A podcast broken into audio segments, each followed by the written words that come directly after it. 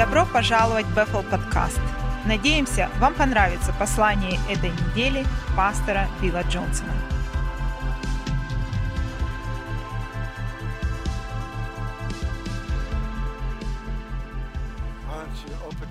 Откройте, пожалуйста, свои Библии, Луки, 3 глава. Сегодня, сегодня утром я почувствовал, что, и это не случается со мной очень часто, когда за много дней вперед я чувствую, о чем Господь о чем Господь просит меня проповедовать в определенное воскресенье. Но я почувствовал, что на этой неделе мне надо пересмотреть кое, какое слово, которое я проповедовал, возможно, три года назад. Я использую часть этой проповеди в течение последних нескольких лет. Итак, мы начнем с Луки 3 глава, но перед тем, как мы начнем, мы немного отвлечемся. Я хочу прочитать вам отрывки из Матфея 14 глава, буквально 4 или 5 отрывков, потому что здесь прослеживается сюжет, на который я хочу обратить внимание. Сколько из вас помнит, что Иисус был искушаем во всех путях, что и мы, но без греха? Он испытал каждую эмоцию и каждую возможность падения или неудачи, которую испытываем мы с вами.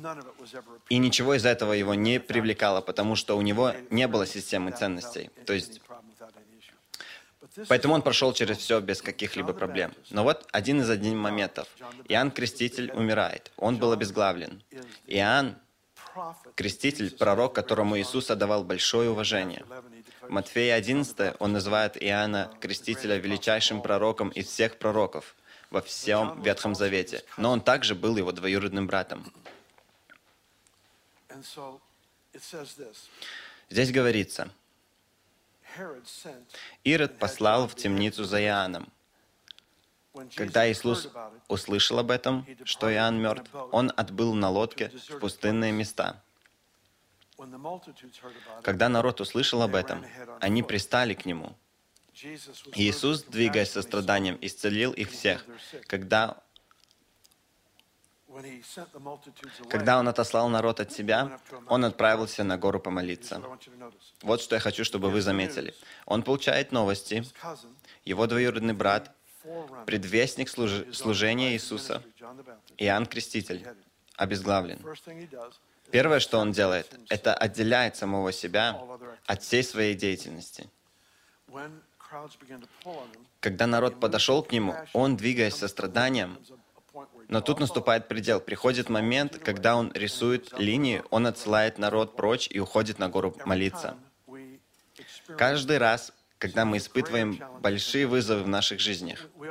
Мы по всей по той или иной причине имеем проблемы, но некоторые действительно большие проблемы могут, могут подорвать нас. Они могут подорвать уверенность в определенной ситуации. В такие моменты мы должны совершенствовать наш фокус.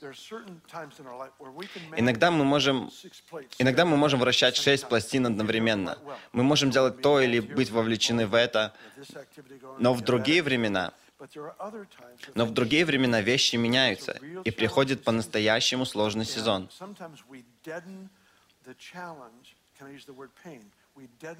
Могу ли я использовать слово «боль»? А, мы заглушаем боль через занятость, и при этом не совершенствуем наш фокус. Мы даже не извлекаем выгоду из тяжести момента, когда Бог оправдывает или возвеличивает свое имя через наши жизненные трудности. Потому что каждый вызов нашей веры — это возможность для Бога, чтобы доказать самого себя. Мне нравятся фильмы, где плохие парни проигрывают, а положительные герои побеждают. Я, я люблю такие фильмы. Я могу сидеть пару часов и ждать, но то, что мне не нравится, это то, что в этих фильмах нет закрытия. Ты должен посмотреть всех сезон, и потом они оставляют тебя с ожиданием на следующий сезон. У меня нет пяти лет, у меня нет пяти лет, чтобы ждать. Мне нужно, чтобы плохие парни немного пострадали и, или покаялись. Но обычно они не каются в конце фильма. Поэтому я люблю справедливость. Я должен ждать несколько сезонов, и после сезона я говорю,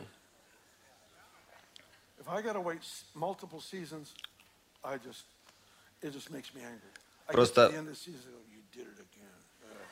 Просто я говорю, о, вы сделали это снова.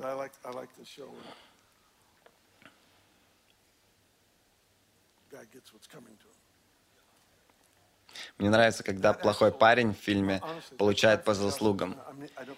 Я, я не говорю, что я против людей, нет. Но мольба о справедливости на земле – это естественное желание для верующего. Если вы не хотите, если вы не хотите сражаться против сил тьмы, вы не знаете, кто вы такой. Это не о вас. Это, это не о вас, это о царе и его царстве. Это о имени, которое мы с вами носим. Люди говорят, Билл, дьявол очень злится на меня. Я отвечаю, он из нас вообще никого не любит. Мы напоминаем ему Иисуса, и он злится из-за этого. Это не о тебе и никогда не было о тебе. Ты напоминаешь ему Иисуса, а он попросту ненавидит Иисуса и хочет уничтожить каждый образ Иисуса на земле. it's not about you. Это не о тебе. Is Оправдание не для того, чтобы ты и я чувствовали себя хорошо насчет самих себя. Это потому, что имя Господа в очередной раз продемонстрировано превыше всех других имен. И всякий раз, когда есть попытка.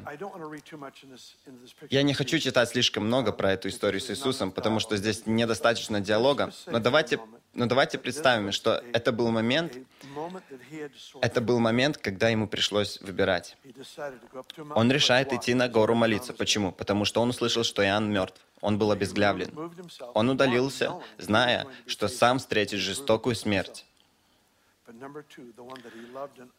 И номер два, тот, кого он любил и уважал выше всех пророков, был мертв. Он поднимается на гору. Кто знает, что он делал?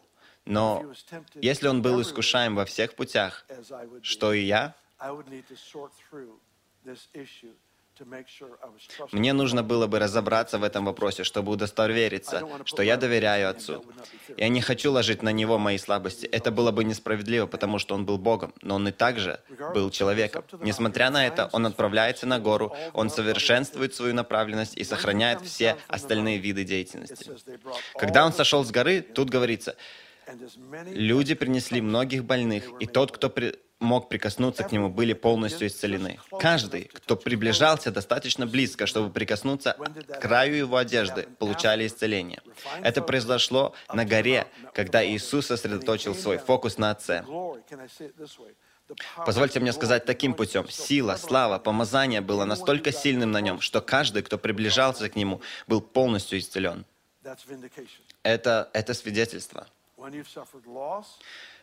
Когда вы несете потери, либо какой-то вызов вашей вере. Хватай свой момент, смотри искупительно на этот момент. Что Бог хочет сделать в этой ситуации? И это не обо мне, или служении, или служении за пределы города. Это все об имени Иисуса Господа. И Его имя будет оправдано. И Его имя будет прославлено. Recognizing our moment.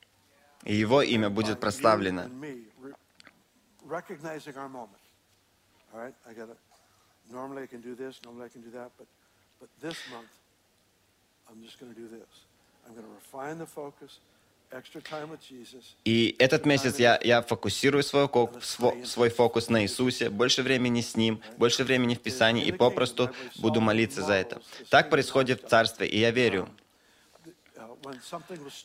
Я верю, Соломон отражает жизнь Царства. Когда что-то было украдено или потеряно, это должно было возместиться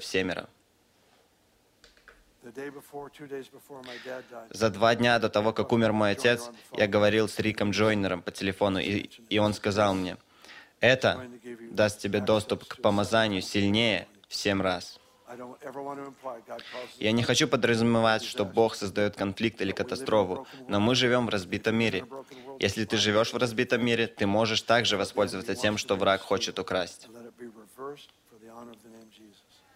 So, Luke chapter 3. Луки, глава 3. Luke chapter 3. Луки, глава 3. This part we've actually talked about. Об этом месте Писания мы говорили много раз, но, но я должен прояснить кое, кое-что еще хорошо. Стих 21. «Когда весь народ крестился, был крещен и Иисус. И когда после крещения он молился, раскрылись небеса, и на него спустился Святой Дух в телесном виде, в образе голубя. И с небес прозвучал голос, «Ты мой любимый сын, в тебе моя радость». Я учил уже об этом достаточно много раз, поэтому не буду делать это еще. 1 of chapter 4. Иису- э, глава Jesus, 4. Иисус, исполненный Святого Духа, возвратился с Иордана, и Дух повел его в пустыню. Остановитесь здесь на немного. Иисус пришел со властью, потому что Он был послан Отцом.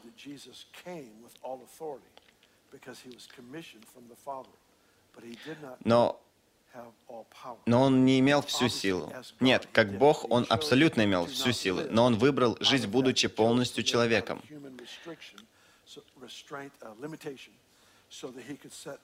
Поэтому Он мог показать пример, которому мы можем следовать.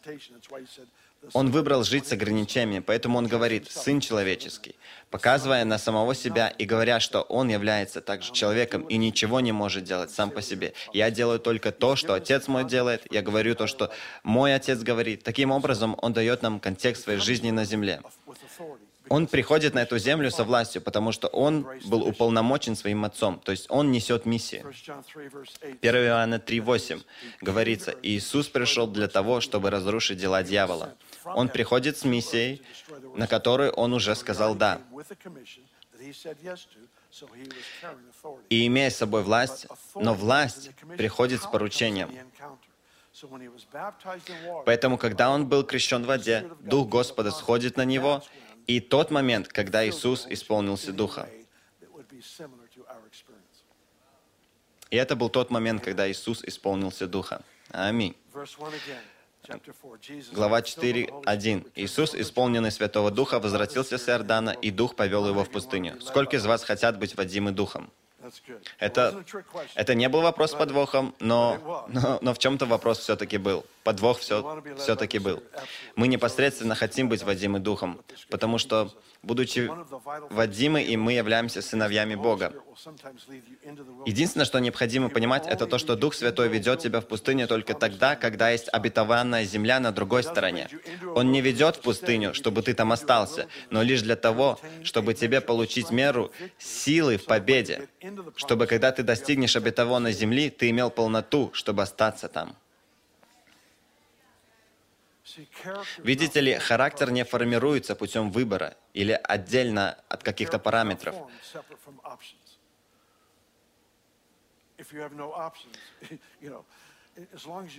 Как, как, долго, как долго вы остаетесь отдельно от людей, есть вероятность того, что вы думаете, что у вас есть плоды Духа. Вы можете говорить, я человек, который больше всех страдаю, я просто не, не вижу и не собираюсь ни с кем. И поэтому вы живете иллюзией того, что у вас есть, когда вы отделяете самих себя от того, где вам приходится принимать сложные решения. И это место, где формируется характер. Стих 3. Дьявол подошел и сказал ему, Иисус в пустыне, где был дьявол. Дьявол подошел и сказал ему, обратите внимание,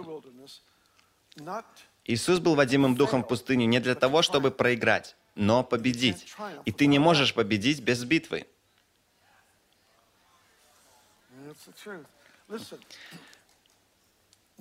Послушайте, в следующий раз, когда у вас тяжелые времена, помните Писание. Он подготовил трапезу предо мной в присутствии врагов. Дьявол хочет, чтобы я как можно больше думал о нем. В то время, когда я нахожусь в наиболее близости моменте с Иисусом в моей жизни. Здесь возможность для глубин во Христе, которую я не могу достичь или получить, когда озабочен проблемой.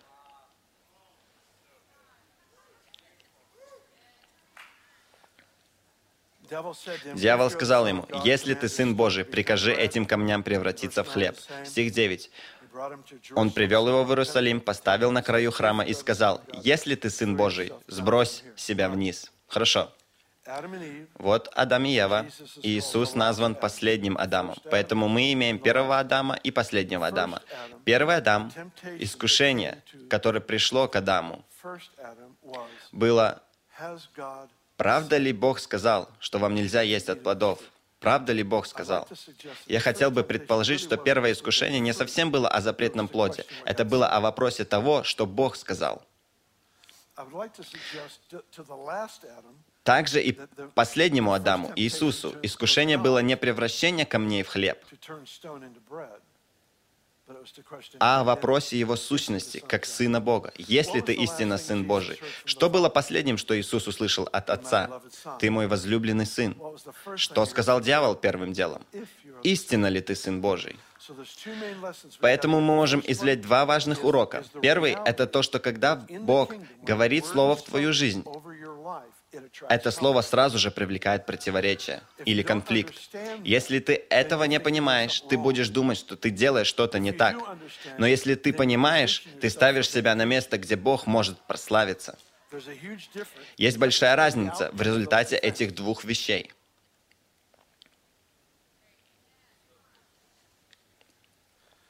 In Matthew 13, it Матфея talks about the 13, parable of притча о, семен- о о семенах и сеятеле.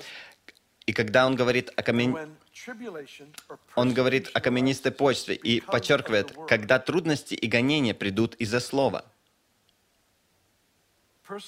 Трудности и гонения. Гонения, сопротивление, трудности, проблемы и так далее. Я живу в разбитом мире, и это идет не так, как надо. Когда все это приходит из-за слова, многие не имеют глубины или силы для поддержания или удержания своего положения в середине такого рода трудностей.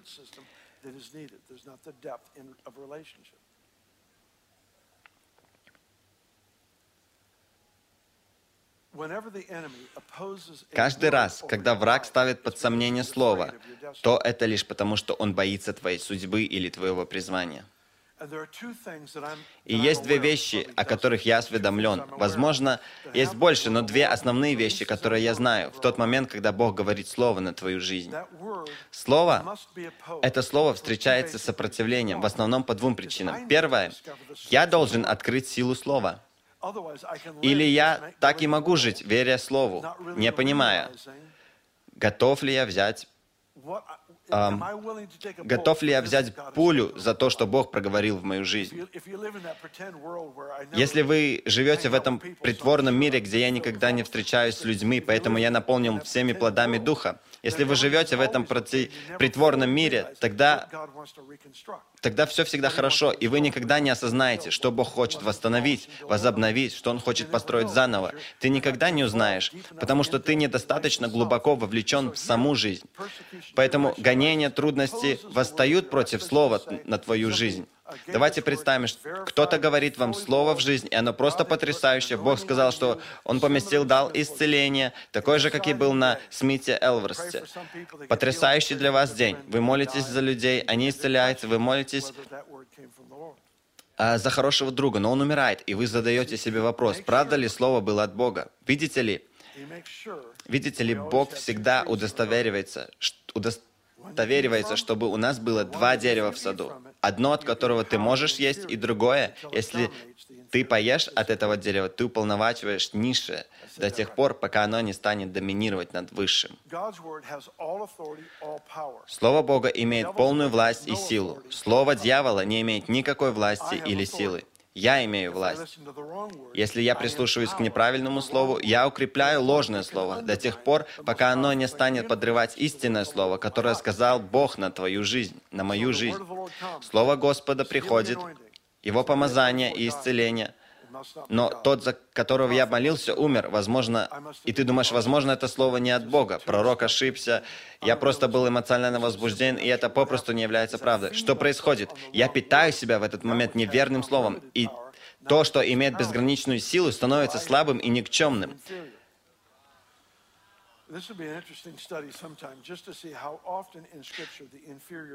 This.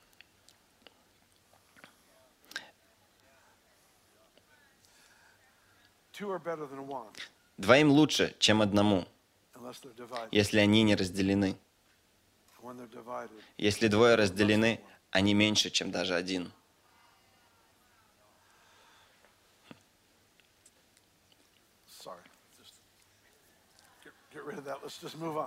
Давайте, давайте просто, просто пойдем дальше. У нас есть вот этот концепт. Слово Бога должно встретить сопротивление, чтобы оно открыло свою силу. Второе, если у меня нету никакого выбора, нету оснований для награды. Люди говорят, мне не интересна награда.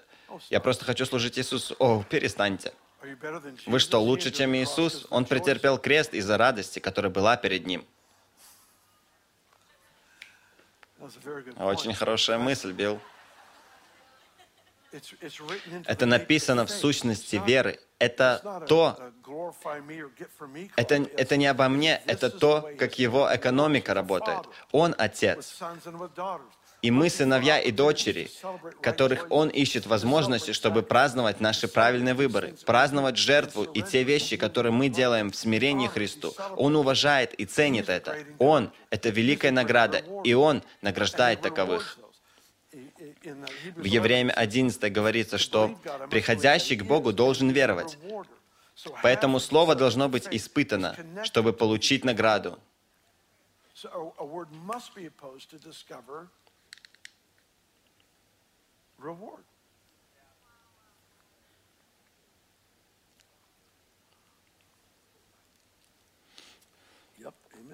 Да, аминь. Verse 14. Стих 14 Луки 4.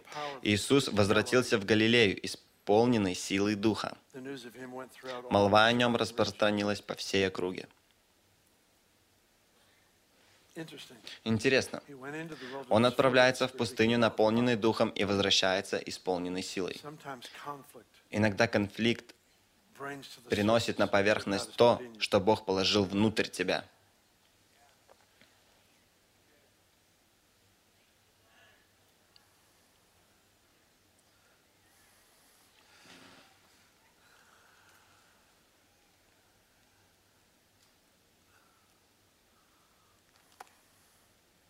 All right, this one's free. There's going to be no charge for this one.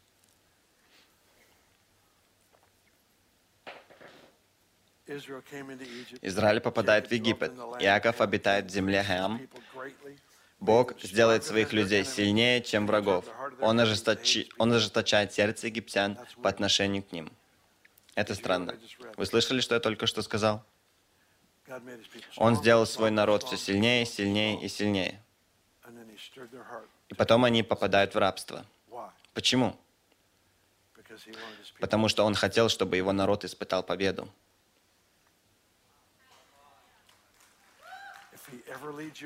Если Бог ведет тебя в тяжелое время, то это лишь для того, чтобы подготовить тебя к победе.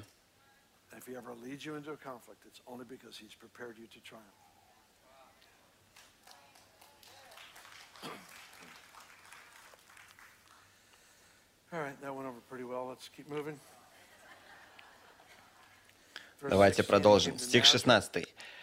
Однажды. Иисус пришел в Назарет, в город, где он вырос. И в субботу, как обычно, он отправился в синагогу. Там Иисус встал, чтобы читать. Ему подали свиток пророка Исаи. Он развернул его и нашел место, где было написано «Дух Господа на мне, потому что Он помазал меня возвещать бедным радостную весть. Он послал меня провозглашать свободу пленникам, прозрение слепым, освободить угнетенных, возвещать год Господней милости». He makes this declaration. Он провозглашает это пред людьми в синагоге в Назарете, пред людьми, с которыми он вырос.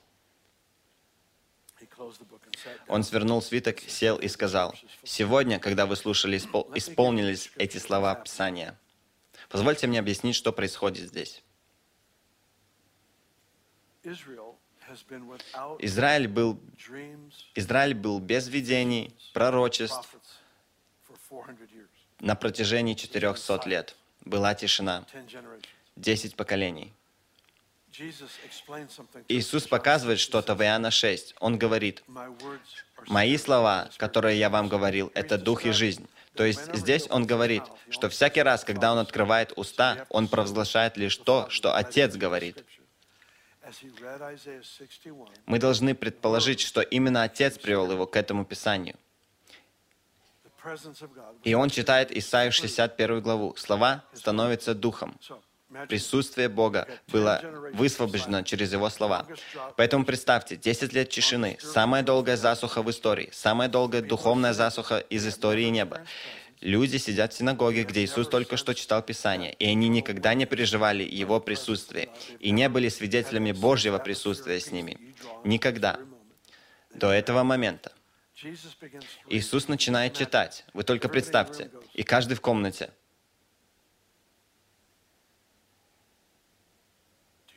И в каждой комнате такой, ты, ты чувствуешь это? И Иисус продолжает читать. Да, что это может быть? Я не знаю. Затем стих 22 говорит, «Все хвалили Его и дивились силе Его слов». Новый американский перевод, мой любимый, он говорит, «Все говорили о Нем». Посмотрите на оригинальный язык. Тут пишется, что они все свидетельствовали о Нем. Что это значит? Они сидят в синагоге, они там каждый шаббат проходят через всю эту рутину, делая все самым лучшим образом, уважая и служа Богу. Иисус читает Исайя 61. И что начинает происходить внутри них? То, что они прежде никогда не чувствовали. И они думают внутри себя.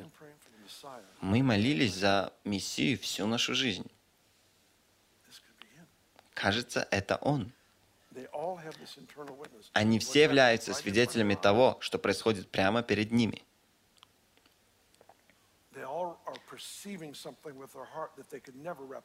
И они принимают что-то своим сердцем, то, что никогда не смогли бы принять разумом. Они все свидетельствуют о нем. И внезапно кто-то говорит, разве, разве это не сын Иосифа? И можно увидеть, как мнение каждого меняется. Конечно, это же сын Иосифа Плотника. Ты никогда не поверишь в то, что я только что думал. О, мне стыдно даже сказать, но, но я подумал, что он это Мессия на мгновение. Все верно. Это Иисус, сын Иосифа. Мы выросли с ним. Я даже не понимаю, почему мы его не узнали, когда он вышел перед нами.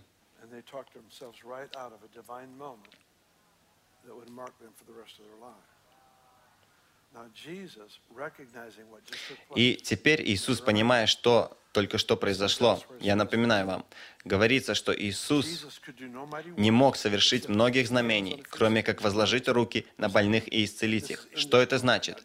Возвратимся в синагогу с Иисусом. Он не мог совершить чудес. Позвольте, я объясню своим языком. Их неверие закрыло или остановило общее помазание, но никто не может остановить личное помазание. И поэтому он служил лично наедине с возложением рук и исцелял людей. Но общее помазание — это где вы имеете прямое уви... как бы увеличение, умножение. Мо... Момент становится заряженным и переходит в возможность, потому что это не просто через возложение рук. Что-то начинает происходить, где помазание фактически умножается. Я видел это здесь, и когда путешествовал, много раз видел, где все, что я должен был сделать, буквально сказать то, что происходит в данный момент. И тут же случалось чудо. Однажды это произошло у нас здесь, в церкви. Я почувствовал, как Иисус вошел прямо через дверь. Я не могу объяснить как, но я знал, что я чувствовал в тот момент. Я остановился и сказал, Исцеляющее присутствие Иисуса только что вошло в зал. И парень был исцелен от рака простаты в тот же момент. Он был у доктора на той же неделе, и рак абсолютно исчез. Женщина на втором ряду имела опухоль в ее груди, и опухоль тут же исчезла. Начали происходить чудеса в зале. Он пришел. Я знаю, вы говорите, и, и в тот момент он, он просто, он пришел в большем, он пришел, он пришел в большем. Тогда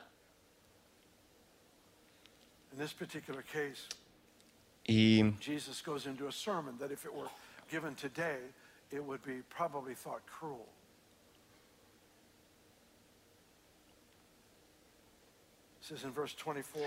В 24 стихе говорится, «Говорю вам истину, ни одного пророка не принимают в его отечестве».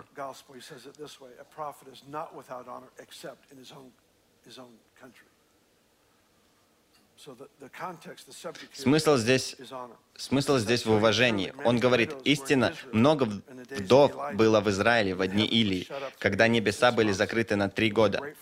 И шесть месяцев был большой голод по земле, но ни к одной Илии не был послан. Лишь в Сарепту, близ Сидона, к вдове.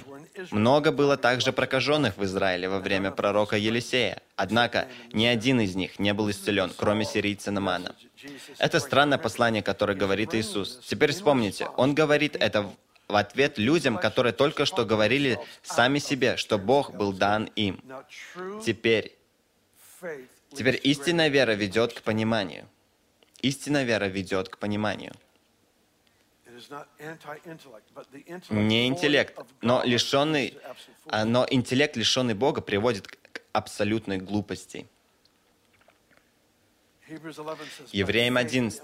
Верой мы понимаем, что Вселенная была создана из невидимого. Верой мы понимаем, вера предшествует пониманию. Всякий раз, когда есть искаженный взгляд на мир, неправильное выглядит правильным. Когда мировой взгляд искажен,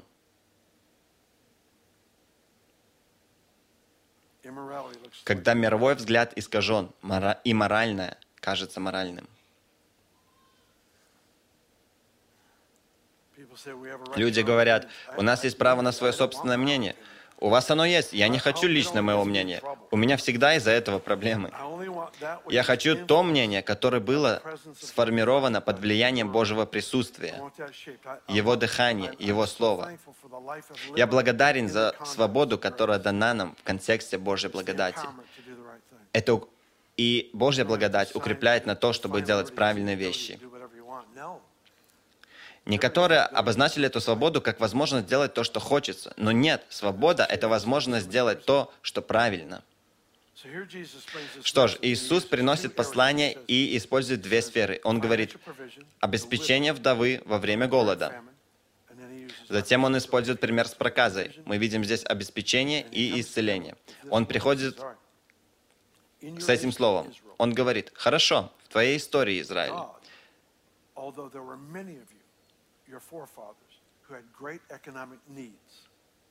Because there was no honor, just as you've shown no honor Иисус говорит, «Хорошо, Израиль, потому что вы не имели уважения ко мне, Мессия Иисус,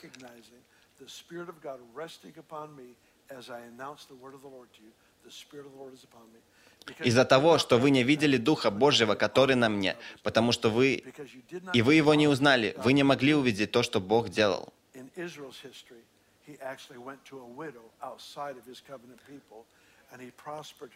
Because he needed to demonstrate who he was and what he was like. Бог посетил вдову за пределами своего народа, потому что ему нужно было продемонстрировать, каким он был и как он выглядел. Поэтому он отправился за пределы, и после он говорит, много прокаженных в Израиле. Но вы не смогли увидеть Духа Божьего, который был на Елисее. Из-за отсутствия почета Бог выступает за пределы народа, с которым Он заключил завет и приносит исцеление генералу вражеской армии Израиля. Люди скажут, но это сердце Бога к евангелизациям. Нет, это глупо. Это не его сердце к евангелизациям чтобы, чтобы кого-то исцелить из чужой нации или народа. Он сделал это, потому что его собственный народ не ценил Духа Божьего, который был на людях вокруг его, вокруг пророков. Вот в чем дело. Сегодня вечером у нас будет Эндрю Уайт, потрясающий человек. Очень просто видеть благодать в его жизни. Но, но, может, человек, сидящий впереди тебя, имеет помазание на прорыв, которое тебе так нужно в твоей жизни. И знаете, невозможно распознать Дух Божий, на, на ком, кого вы хорошо знаете или, или, эм, или слышали о котором. И вы слышали истории про парня, который во время наводнения застрял на крыше, говоря, «Господь, спаси меня!» Подъезжает лодка, он говорит, «Нет, я жду, пока меня Бог спасет». Затем вертолет, та же ситуация. Все-таки он тонет, предстает пред Господом и говорит, «Почему ты не пришел и не спас меня, Бог?» Бог отвечает, «Я послал лодку и вертолет к тебе». Очень часто мы буквально в шаге от прорыва, который нам нужен. «Бог, мне нужно исцеление, мне нужен прорыв». И он говорит, «Твой друг имеет помазание, которое тебе так нужно, но из-за твоей невозможности видеть это, и то, что я совершил, совершил в их жизнях, даже когда они были так близко с тобой. Я не говорю, чтобы это постыдить. Это, это, это как приглашение. Павел писал, что дар различия духов нужен для определенной причины. Когда он говорит о различии духов, я рос, думая, что это для распознавания нечистых духов. И это включает в себя тоже. Но это еще не все. Но это не только различие злых духов, это попросту различие духовного. It's discerning the spiritual, because it- it means that Это о различии духовного, потому что Потому что это значит а, распознавать благодать, помазание, присутствие Божье, пребывающее на ком-то.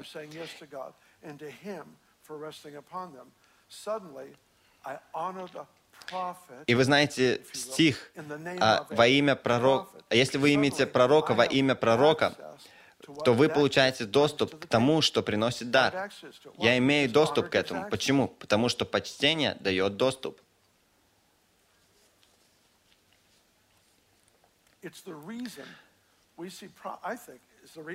Поэтому по этой причине, возможно, мы видим, может, 90% чудес и исцелений, которые мы видим на протяжении недель, происходящие через вас, а не через команду служителей. Почему? Потому что фокус должен быть изменен. Намного проще отдать почтение гостю, который приезжает, или пастору, с которым ты никогда не проводил время. Но я уверяю вас, помазание также находится на человеке, сидящем рядом с вами. Часто Бог приводит близкого друга к тебе, с помазанием, которое тебе так нужно для твоего прорыва. Но потому что мы не даем надлежащей оценки тому, кем он является в Боге, это просто получается символическая молитва. Но в ней нет уверенности в том, что придет прорыв после.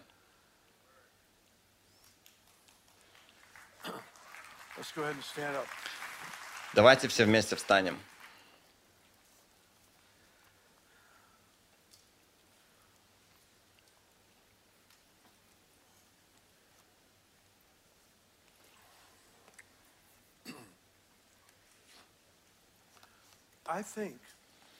Я думаю, я думаю, это очень поможет, если мы осознаем это. Это поможет, потому что, если вы только, если вы можете представить,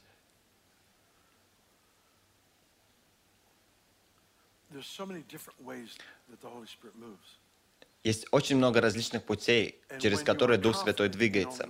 И когда вы уверены только в одном пути, вы ограничиваете, как много вы можете получить от того, что Бог делает в определенный момент. Иногда прорыв приходит через возложение рук, но также прорыв приходит, потому что ты попросту жаждешь большего. Иногда самые важ... важные моменты в моей жизни происходили попросту в то время, когда я сидел в зале. Я не против и чего-то другого, но Бог работает по-разному. Наиболее значимый момент в моей жизни с Богом произошел, когда я был наедине с собой.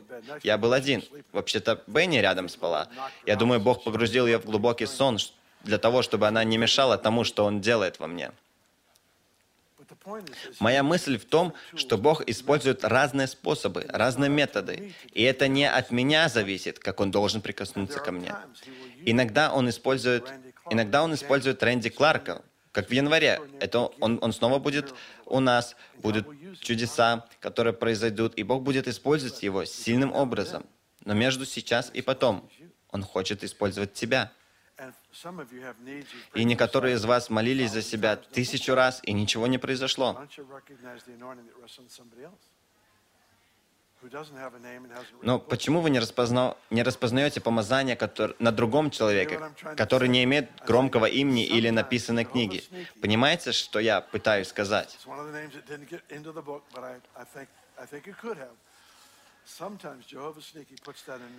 Иногда Бог помещает помазание на человека, на которого мы совсем не ожидаем.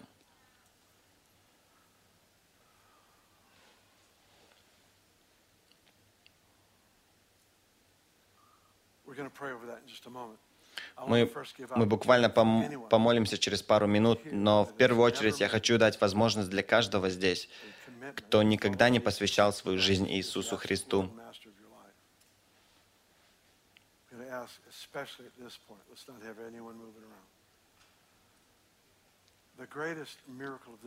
Величайшим чудом сегодня будет не исцеленный рак, хотя я очень люблю, когда это происходит. Величайшее чудо сегодня — это прощенный человек. Тот, кто отворачивается от греха и начинает следовать за Христом. И я хочу дать возможность каждому здесь, кто говорит сам себе, «Билл, я, я не хочу уходить, пока я не познаю Бога, пока я не получу прощения грехов, пока я не стану частью Его семьи. Я хочу следовать сегодня за Ним». Если это вы, просто поднимите свою руку. Поднимите свою руку. One minute to be able to recognize anyone in the room. They would say, Bill, that's me. Я, я вижу руки. Я вижу руки. Пусть Бог благословит.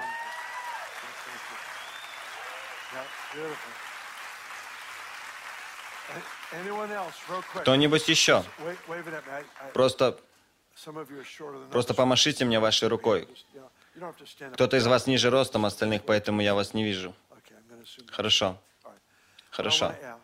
Я хочу попросить тех, кто поднял свои руки. Oh. У нас есть команда служителей прямо вот здесь. Проходите вперед, и они помолятся за вас.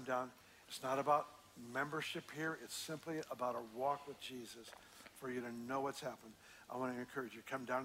Просто проходите вперед, вот сюда. uh, И, и команда служителей тоже проходите вперед, и я помолюсь за вас.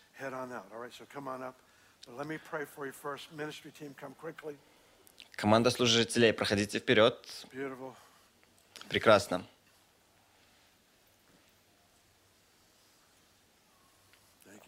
Спасибо, Иисус.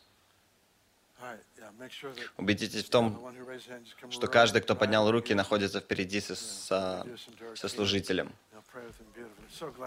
Очень, я, я очень рад, я очень рад этому.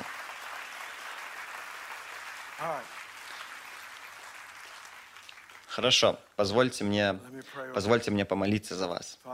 Отец, Я прошу, я прошу Тебя, чтобы Ты наполнил своей благодатью каждого, кто находится здесь.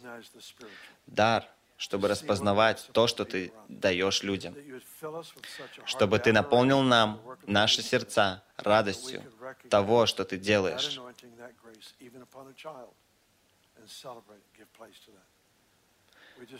Мы просим, Бог, открывай свои цели, свои силы. И мы по-особенному молимся за обеспечение и за исцеление. By ime Isusa. Amém.